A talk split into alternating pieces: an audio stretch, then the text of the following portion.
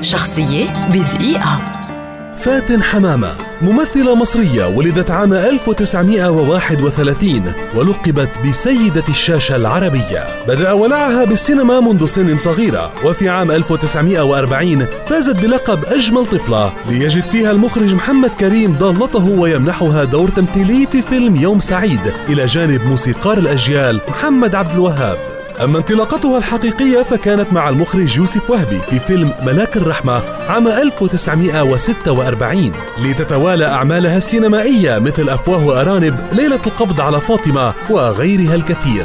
أما مسلسلاتها التلفزيونية فهي ضمير أبلة حكمة ووجه القمر الذي أثار ضجة كبيرة لأنه كان عودة لها بعد غياب. رحلت فاتن حمامة عام 2015 عن عمر يناهز الثلاثة والثمانين عاما وقد اعتبرت علامة بارزة في السينما العربية حيث ساهمت في صياغة صورة جديرة بالاحترام لدور السيدات بصورة عامة في السينما. شخصية بدقيقة.